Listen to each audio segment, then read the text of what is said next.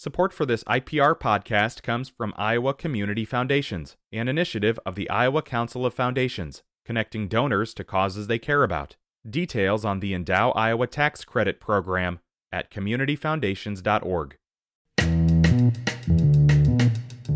Today is Friday. It's the 1st of December. This is Here First from IPR News. I'm Clay Masters. Republican Senator Joni Ernst was choking on food during a luncheon when fellow Republican Senator Rand Paul of Kentucky performed the Heimlich maneuver on her. The incident occurred yesterday during a closed door Republican lunch in the Capitol. Shortly after, Ernst posted on social media to thank Paul, who formerly worked as an eye doctor. Ernst joked that she was choking on, quote, woke policies. She was seen walking in the Capitol after the incident. The state's largest teachers union is teaming up with a major publishing company to challenge a law banning books that have sexual content from Iowa schools. IPR's Grant Gerlock reports it is the second lawsuit filed against the law this week. The Iowa State Education Association and Penguin Random House filed the lawsuit in federal court, seeking to block the State Department of Education and other groups from enforcing the law. Under SF 496, schools must remove books that show or describe sexual acts. Penguin Random House Associate General Counsel Dan Novak says that breaks from long-standing obscenity law, which has always taken the content of books in context. That's not what the law allows, um, and in fact, it, it, compels the opposite. Don't look deeper than the than a single sentence if that's what is uh, causing concern. This new legal challenge follows another lawsuit filed this week by the ACLU of Iowa and others who claim the law violates the free speech and equal protection rights of LGBTQ students.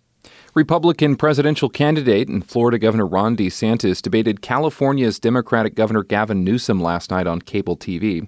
DeSantis is trying to lift his campaign ahead of Iowa's January 15th caucuses as he lags behind frontrunner Donald Trump in the polls. DeSantis tells Iowa reporters next he wants to debate Trump. We're going to have a, a, debate in Iowa, I hope. I've been calling for it. I think we will. Uh, in Iowa prior to caucus, so in the first two weeks of January.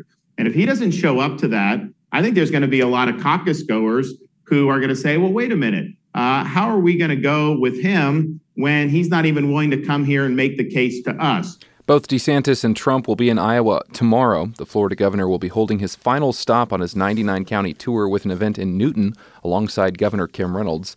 The former president will address crowds in Ankeny and Cedar Rapids. Black farmers are planning to gather in Des Moines later this month for the state's first Iowa Black Farmers Conference. USDA data from 2017 shows black farmers make up less than 1% of farmers in Iowa. Todd Western, the third, is a co founder of the Iowa Black Farmers Conference. His family has owned a farm in Iowa for over 150 years. Western says growing up, he only knew of one other black farmer in the state. He says the number one purpose of the conference is community building. This is significant because it's bringing together farmers of color who are scattered across the state to foster a sense of belonging and community. It's also supposed to be information sharing. This platform provides access to crucial information from agricultural industry officials that might not typically come to smaller or more remote farming communities. And lastly, celebrating our contributions. The conference is scheduled for December 16th. Western made his comments yesterday on IPR's Talk of Iowa. And new rules proposed by the EPA would require most cities in the country to replace lead pipes within 10 years. Iowa cities have already been working to identify lead pipes in order to comply with a federal deadline of next October. Corey McCoy of the Iowa DNR says the new proposal will make water safer due to increased testing requirements, but there are some issues. Iowa's bipartisan infrastructure funding is providing $162 million in grants through 2026 to address the issues of safe drinking water. This is Here First from IPR News. I'm Clay Masters. Vehicle donations are a powerful way to fuel the programming you love on IPR. If you've got a clunker or a classic that you've been considering parting ways with, visit ipr.org/vehicle to learn more.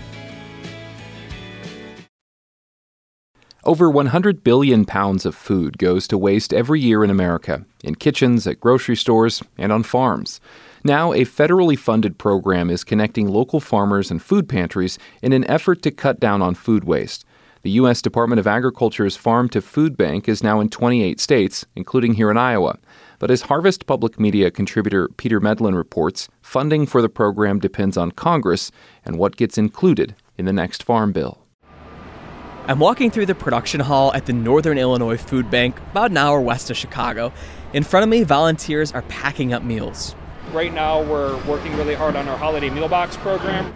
Jacob Lamplau is the food bank's interim director of food procurement. Over the past few years, the Northern Illinois Food Bank has been able to provide a lot more local produce to residents 400,000 pounds of food that otherwise would have nowhere to go. Peaches are the big one. We've had apples, and then we've even had things like squash, a bunch of different peppers. It's food farmers can't sell to supermarkets because it has a blemish, is a weird shape, or just not the right size. It's good food, it tastes the same, but it often rots away on farms because there's no market for them. Nationwide, the Farm to Food Bank program has moved millions of pounds of surplus food. It was authorized through the 2018 Farm Bill, and last year the USDA handed out more than $3 million to state agencies for farm to food bank projects. Most states in the Midwest are taking part, including Illinois, Indiana, Iowa, Missouri, and Michigan. Stacy Dean, Deputy Undersecretary for the USDA's Food and Nutrition Services, says they also hope to spark interest for states that aren't participating yet, such as Kansas, Nebraska, and Oklahoma. Can't speak to the whys, but these are the breadbaskets of our country. And if they're leaving food, available food unharvested that we could be using to feed vulnerable families, then let's work together to figure out a path forward. The Farm to Food Bank program is funded through the Farm Bill, which comes up for reauthorization every five years.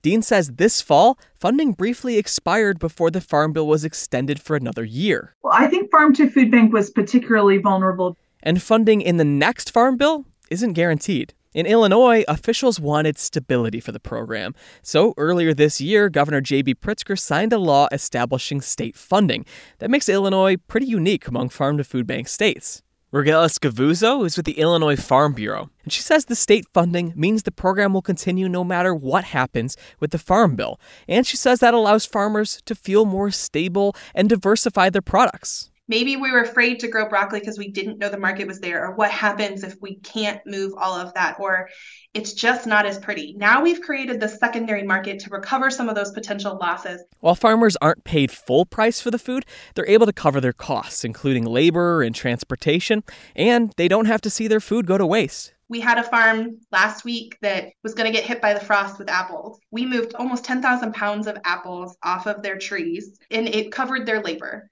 but that product would have just had nowhere to go if it hadn't been for this project. Rendleman Orchards is one of more than a dozen farms participating in Illinois' program.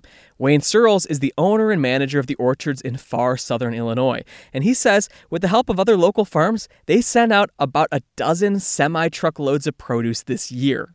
It's a win win situation, not just for the customers of the food bank, but also for the farmers themselves. Now he knows a vegetable or fruit with a blemish won't get dumped. For Harvest Public Media, I'm Peter Medlin. Harvest Public Media is a collaboration of public media newsrooms in the Midwest and Great Plains, including IPR News, covering agriculture, food systems, and rural issues. This is Here First from IPR News. I'm Clay Masters. You can find this podcast wherever you subscribe to them. Thanks for listening this week.